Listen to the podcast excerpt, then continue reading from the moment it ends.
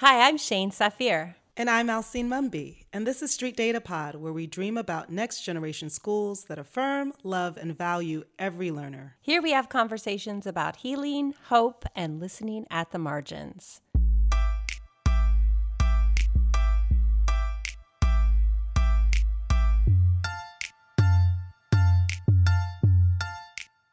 Hi, Pod friends. Today we are joined by two of my friends, colleagues, and fearless leaders from Abbotsford, British Columbia. Perry Smith is the Assistant Superintendent in the Abbotsford School District.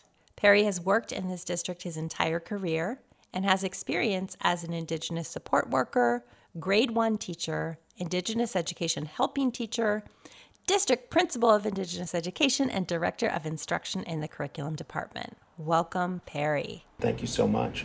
Kevin Godden has been the superintendent of schools for the Abbotsford School District since July 2011, supporting some 20,000 students and 2,200 employees. Kevin is committed to student success, working collaboratively with district staff and community partners to make his school district the best it can be. He considers himself an equity champion, and he is committed to interrogating disrupting practices while still considering himself a teacher at heart. In my book, Kevin is a visionary and one of the greatest leaders I have gotten to work with and meet. Welcome to the show, Kevin Godden. Absolutely. Thank you all for being with us today, and I'm excited about this conversation. So, we're going to be having a conversation largely rooted in chapter four of the book this concept of the equity transformation cycle. And what does it look like to move at a systems level through a process of transformation that really starts with listening? Right? That's rooted in deep listening at the margins of our system. And that is maybe slower than a lot of the continuous improvement kind of dogma out there. the set a goal, pursue it, you know, seek linear change. And you all have been teachers to me in so many ways on this journey of street data and, and change kind of and transformation. So we always like to start with story. If I can invite you to introduce yourselves and tell us a bit about who you are and just like what's on your heart today as we begin the third pandemic school year. You want to start, Kevin? Delighted to be here, first of all, and, and really looking forward to the conversation. I wrote in, uh, in my welcome back letter to our staff and parents that this is my 35th year in education and 12th year as a superintendent. And without fail, I'll say, you know, the the joy, anticipation, expectation of the first days of school is here now as it was in 1987 when I started teaching in Peace River South at Devereux Elementary School with my grade 6 7 class. It's what stays on my heart, you know, during that first week of school. I get a chance every every year and it's my practice to get out there and just sit and look. Mm and and connect with people about the excitement of of being back in school. And I think this year is just as, especially so, just given what we've gone through. So I'm I'm the proud superintendent of this school district, but I carry a teacher's heart with me wherever I go. I love that teacher's heart. Perry, how about you? Tell us who you are and what's on your heart as we start the school year. Well, my name is Perry Smith, and my indigenous name is Quinithqua, and it comes from the Okanagan First Nation and is my uh, great great grandfather and great grandfather's name and given to me by my great aunt Carrie Allison, so I'm very proud to have that. I come from the Bonaparte First Nation in Cache Creek, British Columbia, but grew up in Abbotsford, went to school in Abbotsford, graduated from Rick Hansen Secondary School when it was a brand new school. I still go there and drive by there and think of it as this brand new building, despite the fact that it's, you know, nearing 30 years old and, and being renovated. I'm one of the uh, proud assistant superintendents in the school district. Mm-hmm. Having worked here for just about 25 years, starting off as an educational assistant and a teacher, and then a vice principal and principal and director of curriculum, and now working and teaching and learning as an assistant superintendent. And just so excited about the opportunities that we have as we've been building momentum with our structures and initiatives, and now being able to to get into schools uh, and fully engage with staff and students is just so exciting to me.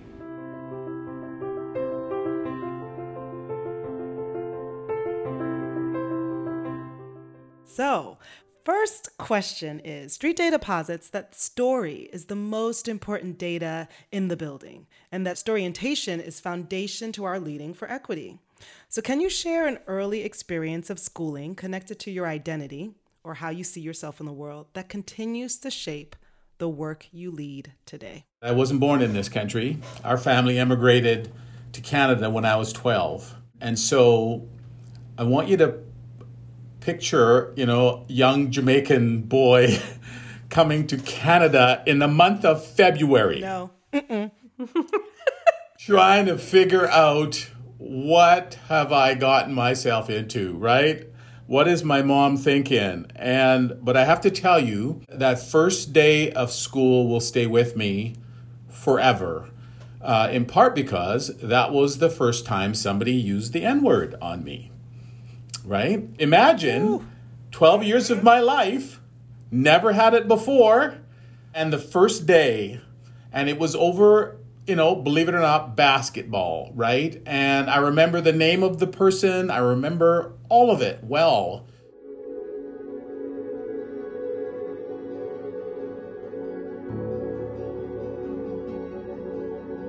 And of course, what transpired next, of course, is, you know, a fight. I grew up in a single parent family home. And so, you know, my mother is my biggest hero. She's passed away now, but just, I joke that, you know, we, we revered her later, but when, when I was 12, I was afraid of her.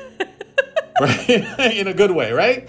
And, and so I, I recall having to go home and face up to her about first day of school getting into this melee. And, you know, she was just amazing after she kind of found out what it was about and kind of told me that, you know what, you're going to be faced with this for the rest of your life. And you're not going to fight your way through this. That's not who you are. You're going to have to be better. Mm-hmm. And believe it or not, I only look back at these things in retrospect because what she did was she went and bought me a basketball. She goes, Here is your basketball. You can play. And so you don't know me that well yet, but I'm pretty single minded. and so it was one of those things where I decided that I was going to be the best. I was going to be it. And that stinking basketball was with me wherever I went. It just helped to shape you know the experiences that i later had it was the reason why I, I went on to play basketball later at the university level it was part of who I, you know, helped to shape me. And it came out of this awful incident that stayed with me and shaped how I looked at people around me, mm. how I looked at the school experience, how how I, you know, dealt with racism, all of it. It was a significant event in my school experience and just, you know, with the help of my mother reminded me that I was going to have to be better. Mm-hmm. Without me knowing it at the time, part of the defining moment in the first day of school in a new country for me.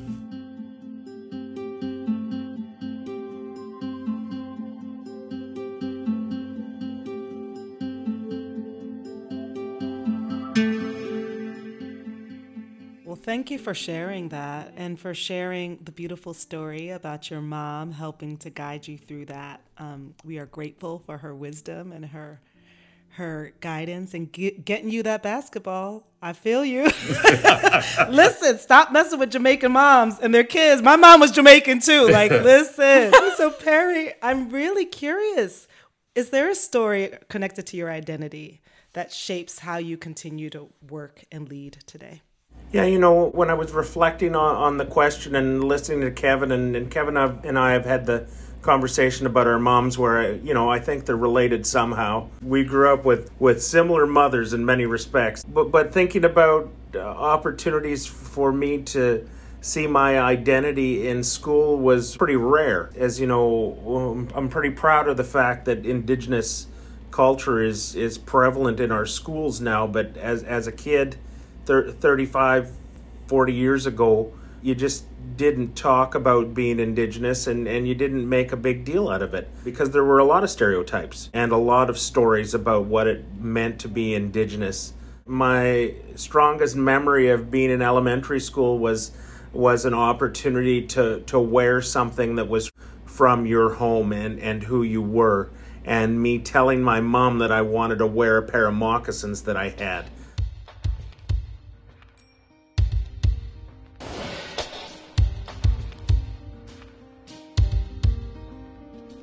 You know, we didn't have a lot of traditional clothes when I was growing up. That's something that is a big part of our life now uh, in going to powwows and doing cultural things. But but when I was a kid, a pair of moccasins was really all I had. And saying that I wanted to wear those to school and remembering my mom trying to talk me out of it. She said, "Are you sure you want to wear those to school? You know, people might make fun of you, or, or or they they might say something that you don't like." And I'm not as single-minded as Kevin, but I've been accused of being stubborn, and I just said, "You know, I'm going to do it. I'm going to wear them." And I don't remember anybody saying anything, but I just remember that conversation from my mom of, you know, uh, you just got to be careful. Like, do you really want to stick your neck out and, and be different?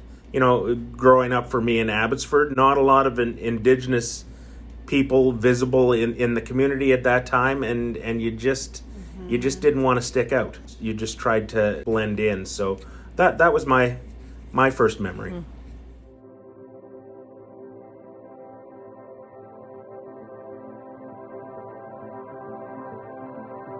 Thank you, Perry. What a what a gift both of those stories. I'm just holding holding both of those stories with so much tenderness and care and I'm resonating deeply with both of your moms and thinking about how as moms we just carry our babies' hearts with us every moment, right? And have to navigate so much fear and anxiety about how our children, you know, are going to be received in the world. It's a lot. So I love bringing them into the bringing your moms into the conversation with us.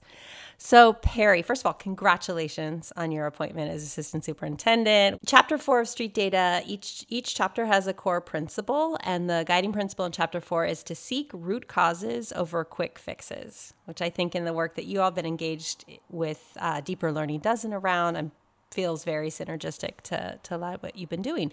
So, Perry, would love for you to talk about sort of an equity center challenge that you're facing as you walk into this new role and what it might look like to approach that challenge through this principle of seeking root causes over over quick fixes. Yeah, I, I love this question as it resonates with a lot of, of what we're working on right now. And for about 18 years in, in my career, I worked in the Indigenous Education Department. Really happy now to be working back with the Indigenous Department and, you know, working with our district principal and, and district vice principal of Indigenous Education to be a sponsor of their work now as they join our, you know, teaching and learning department. It really is the, the work of this problem of practice that I, that I wrestle with is how do we increase the the capacity and skill and will and, and understanding of teachers to embed indigenous worldviews and perspectives throughout the edu- educational experience of each student, hmm.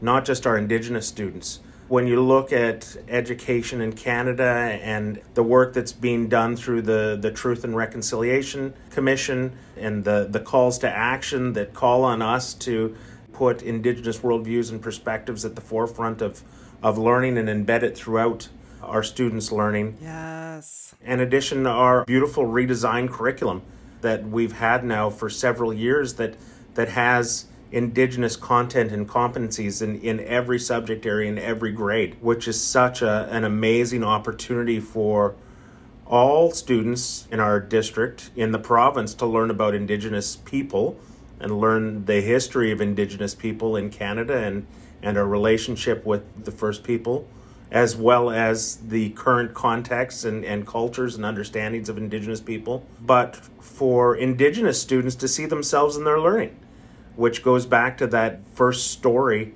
that came to me about, you know, not really seeing Indigenous people in my learning.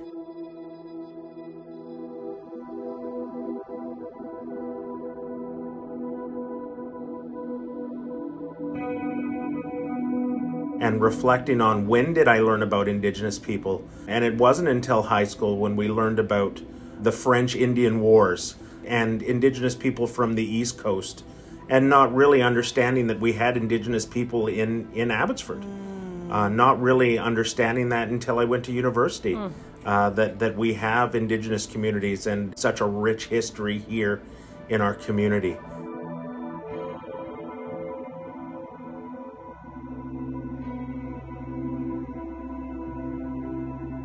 You know, that work of ensuring that the voices and cultures of our community are present in the learning of our students is so important. A great aspect of the work we're doing in our curriculum department in partnership with Indigenous Education is working with teachers to understand the history, to understand culture in the present, not as a historical concept, because Indigenous culture isn't historical, it's present. Yeah. Indigenous people are here and, and we practice culture and understanding how that can be incorporated into into the classroom is so important and such a big job you know th- that's the work that that i find so rewarding and exciting to see how we can we can build that in our schools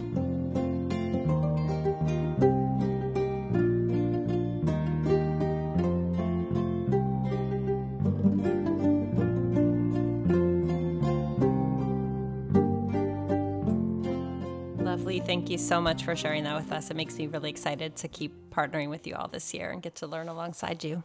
Yeah. I'm curious on the second part, what would it not look like? You know, please, please don't give all the babies moccasins. We're not going to do that. Right? Yeah. so, what would it not look like to do this work? Yeah, what it wouldn't look like is us buying a bunch of textbooks that teachers would say, okay, well, turn to page 34 in your Indigenous learning textbook and we're going to read about the Stalo people, right? And I understand the allure of having analog text to support learning because, you know, it's something that's tangible, it's something that I have. And it's something I can refer to. And I think one of the challenges of teaching and learning Indigenous culture, particularly if you're not an Indigenous person, is the story and the holistic nature and the nuances of culture that, that are a part of, of teaching that in the classroom. And we can't always have an Indigenous person in every classroom to support that learning. So then, you know, the, the question is how, how do we provide resources to or support teachers with resources that are relevant and rich and meaningful that support that learning in a, in a culturally appropriate and, and responsive way. So that teachers are confident in you know facilitating that learning with students. And we know that students are able to understand and appreciate and build their competencies while learning about indigenous people. Right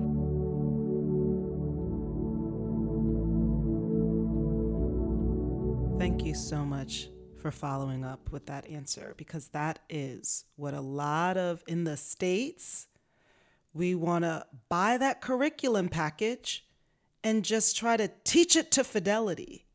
And we forget that some of the ways in which learning has to happen, well, not some of the ways, like kids got to be doing. They have to be doing, they have to be immersed, they have to see themselves in the curriculum, but also like be in community with each other and with other folks who are also like living it, breathing it, sharing the stories. So, yeah, we can have an Indigenous person in every classroom because if you think the classroom is not just the four walls, then you go out into the community, right? And if you listen, if you listen, you'll hear that's what our young people are asking for too, right? Like they just they want to they want to learn outside of the confines that the confines that we we put on there. And so Kevin, in your role as a superintendent, how has the core stance of deep listening served you? And then feel free to share anything, um, a story around systems change or a dilemma, and how slowing down and listening to story helped you seek root causes over quick fixes.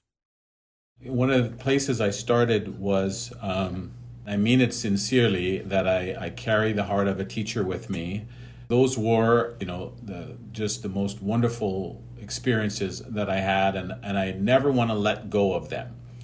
And so, you know, for me, the days that bring me the most joy in my job is when I am, you know, notwithstanding the joy of being in Perry's company and being with the team and doing all the work that we do, it's when I'm actually out in the school in the schools and engaging with our principals, vice principals, teachers, and with kids. And, and so I set a pretty, I'll say, strict uh, schedule for myself around the kind of interactions that I want to have as a part of my own experience. So I am not separated from that work that a brings me joy, but but also gives me a, a deeper understanding and pulse of the life of the district and the work that we're trying to accomplish. So I, I visit every school every year in a very focused way. I spend significant time with each principal. I meet with the staff or our representatives of staff, if they want to, at every building uh, when I do that. And I meet with students at all of our high schools. And so, you know, it's part of kind of who I am, but I think it also part of that is is about modeling uh, the kind of deep listening that we want, but it also fills my bucket in terms of the kind of interaction that I have with our schools. And so, you know, I have a wonderful assistant who, who makes sure that those experiences uh, fill my week.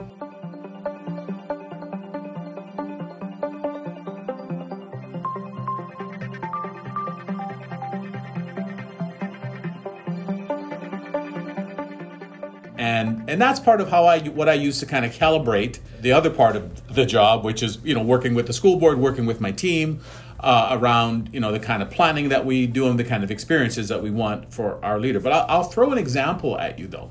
Abbotsford is uh, has has had a history, I'll say, of some you know gang engagement.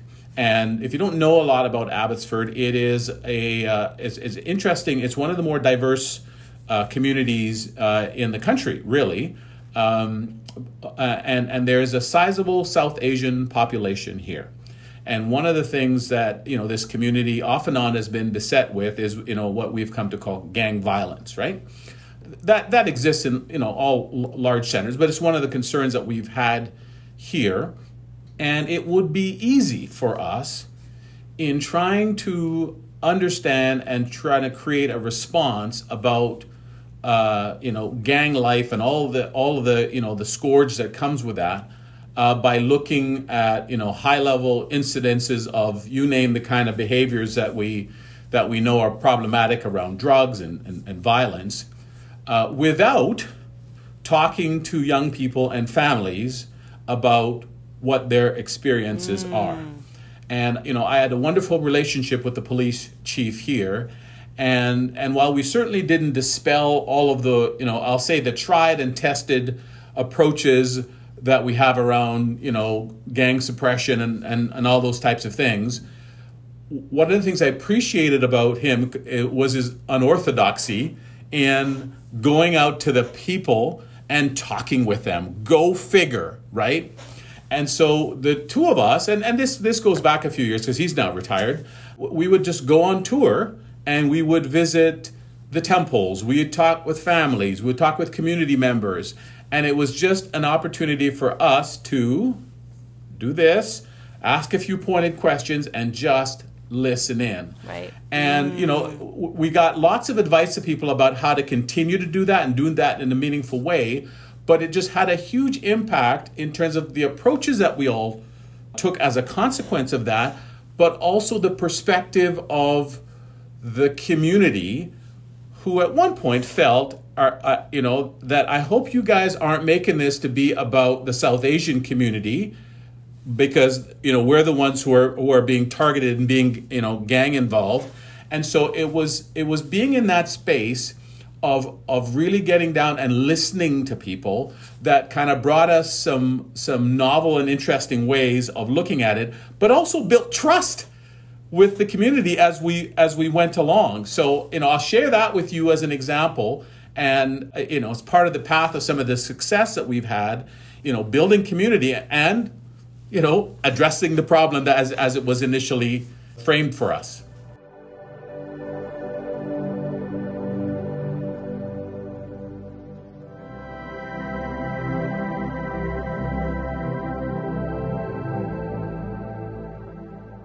right? The listening. What you didn't see, viewers, is that when he went a little silent, he was zipping his lips.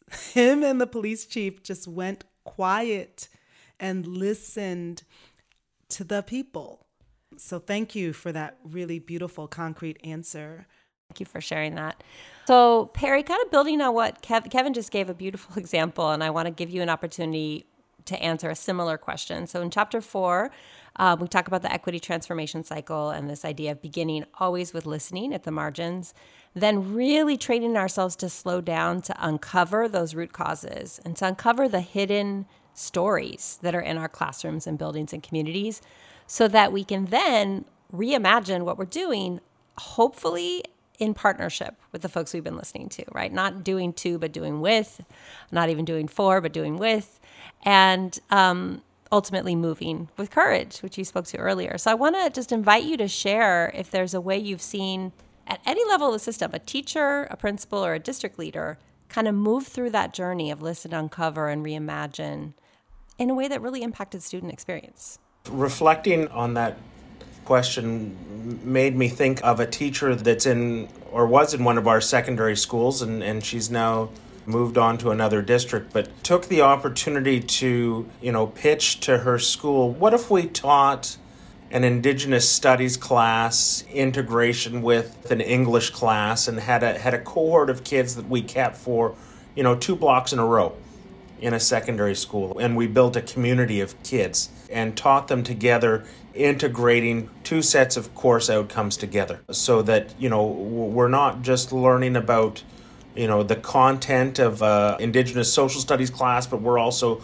looking at indigenous literature and and critically and creatively thinking about that and communicating about it. So you know that was a, cool idea in itself and had become a successful class but i had the opportunity to go and, and sit in that class as the teacher invited me to come as an indigenous adult that you know had grown up in abbotsford and went to school and is now you know, working in the school district and, and to have the students ask me some questions about, you know, what was it like being a, an Indigenous person in school and, and you know, what, what challenges do I have now? And, you know, far more powerful than anything I could have said was the experience of sitting in circle with those students and seeing the protocols that they developed together and seeing the positionality of the teachers in the class, in that uh, you could walk into that class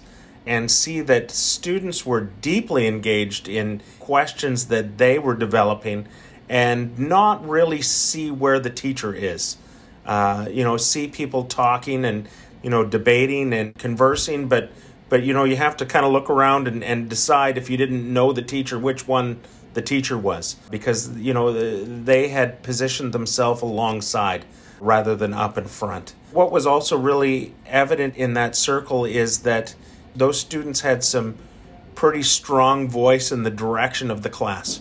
We encourage, you know, our, our teachers to have really firm year and unit plans set up for the year, but what I loved about that classroom is she had built those plans but held them pretty lightly in her hands. And that was the experience that uh, she and her teaching partner created was this co-constructed, co-taught learning experience in the classroom where, where students had not just agency but they had power. It was just such a, a neat way to see how teachers have gotten out of the way to allow teachers to, to drive their learning.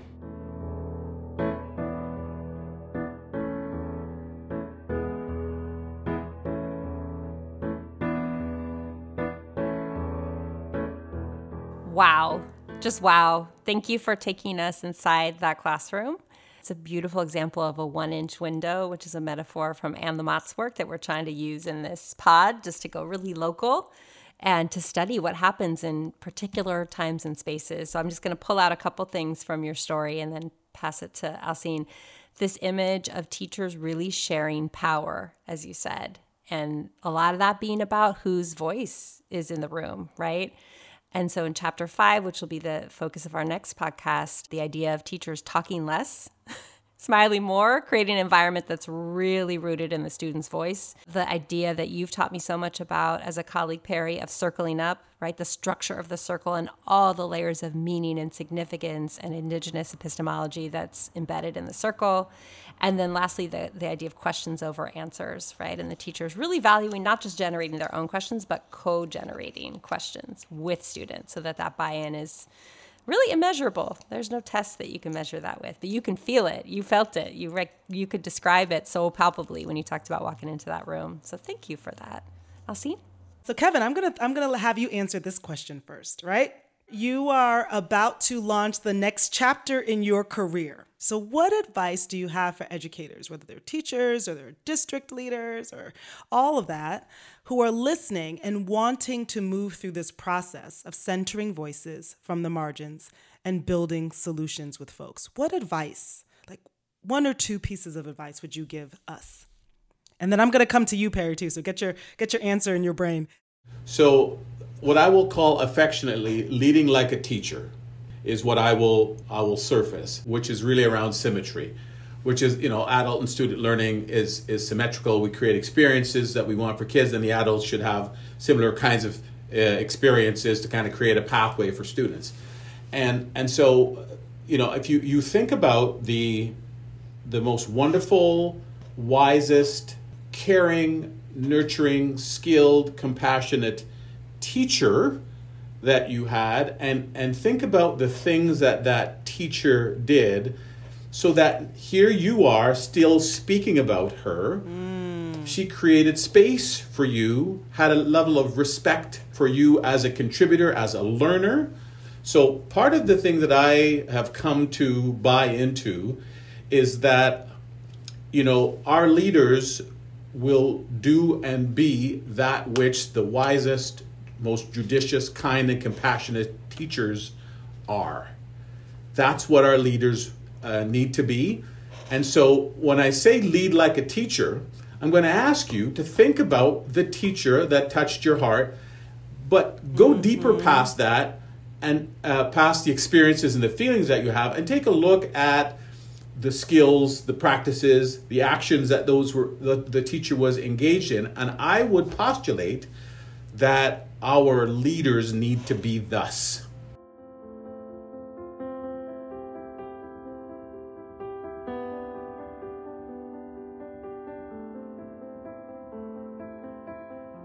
Because I think, in the same way that, you know, if you were to, you know, 20 years from now speak to a teacher about the principal who helped to create the space for her as a learner and as a doer and to try things on, uh, you know, she might say, well, that principal did this, this, and this. And you know what? It's remarkably consistent to what my teacher did for me. And so that's one thing I would I would offer. I think sometimes when we get into positions like like mine and, and Perry, I think we lose we lose our way a little bit, right?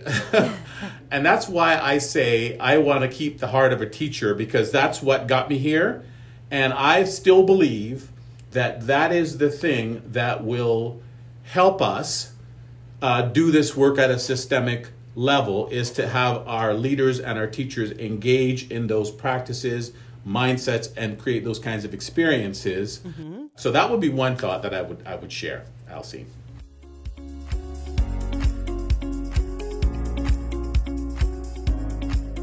First of all, I'm glad you think that was only 20 years ago. thank you so much for that answer. That just warmed my entire heart and body. Perry, what would what advice would you give folks who are trying to move through this? Well, one of the things that I'm really contemplating as of late is a word that we have a lot in our you know our visions and our missions and our goals and when we talk about profiles of students is success and how do we measure success and, and what does success look like and, and visioning wh- what will a student have achieved when they're successful and it's something as i think about you know as kevin said we're a very diverse school district and families come from diverse cultures and uh, speak a multitude of languages and have different perspectives on the world and different experiences with education. What I'm continuing to ponder and work toward is to understand, you know, how do we build a profile for success? And that's one of the things we discuss in the province and in our school district is the, the profile of a graduate. What are the things that we want each student to be able to do as they transition from secondary school into their next chapter? Is, you know, what are the competencies that we want them to have? You know, considering how do we include the worldviews and understandings of different cultures in that definition of a success profile so that each student as they move through our system can see that milestone from their own perspective and have it also align with a collective vision for learning.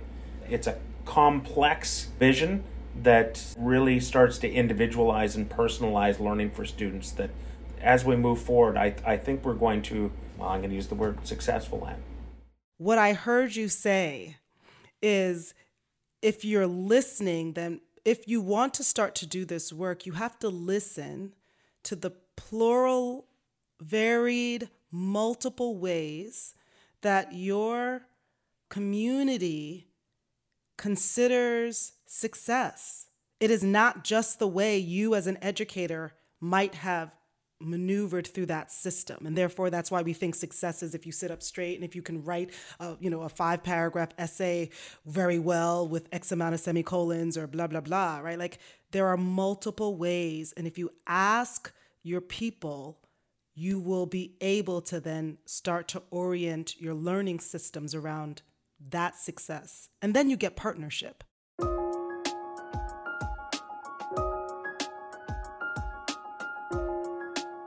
All right, y'all, we're going to head into our lightning round. We want to make sure to get you out on time. I could talk to the two of you forever, but want to honor your time as busy system leaders. So we'll go back and forth on the lightning round, and the invitation is to answer from the gut, unfiltered, concisely if you can, just kind of what comes to mind. So we'll start with Kevin. You are called to listen deeply to somebody, but what they have to say is triggering. What's the first thing you do?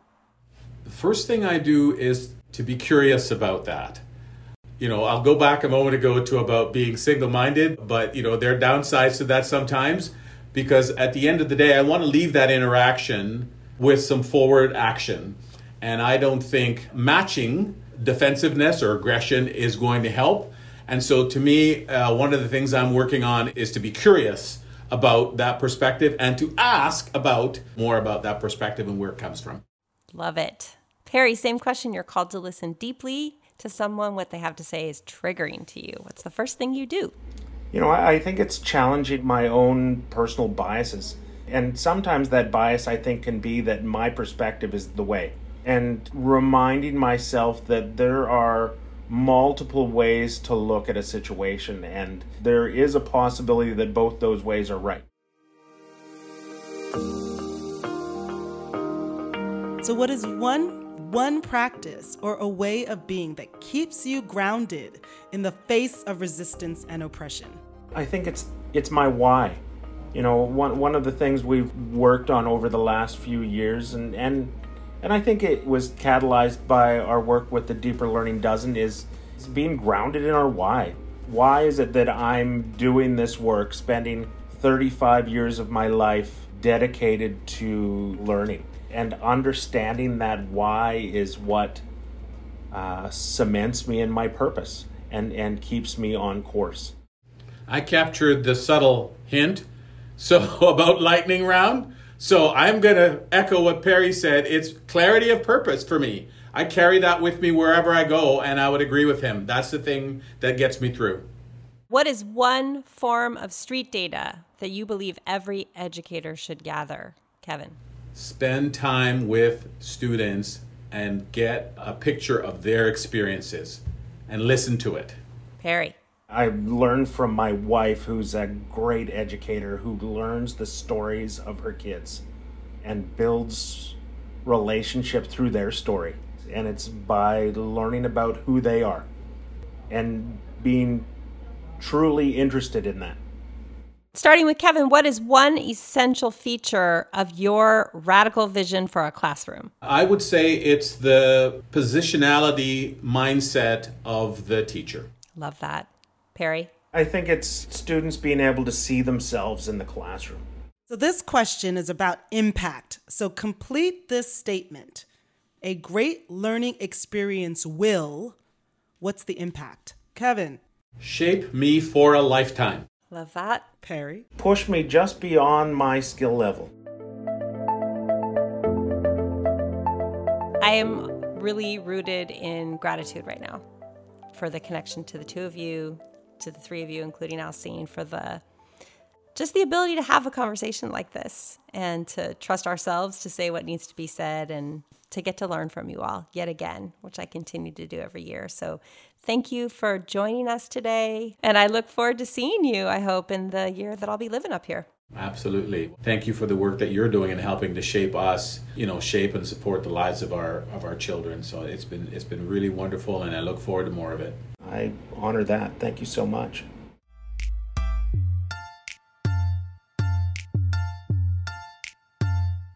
Thank you, Kevin and Perry, for such a wonderful conversation.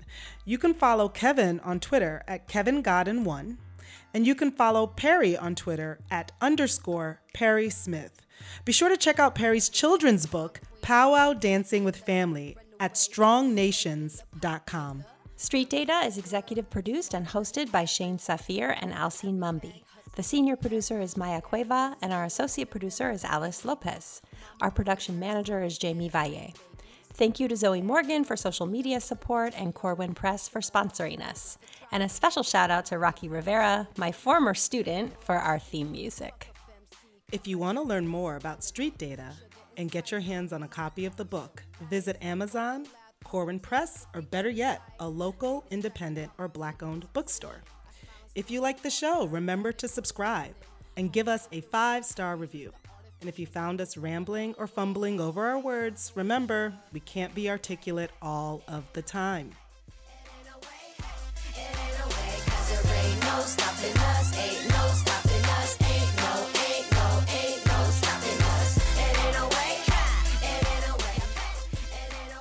Take three.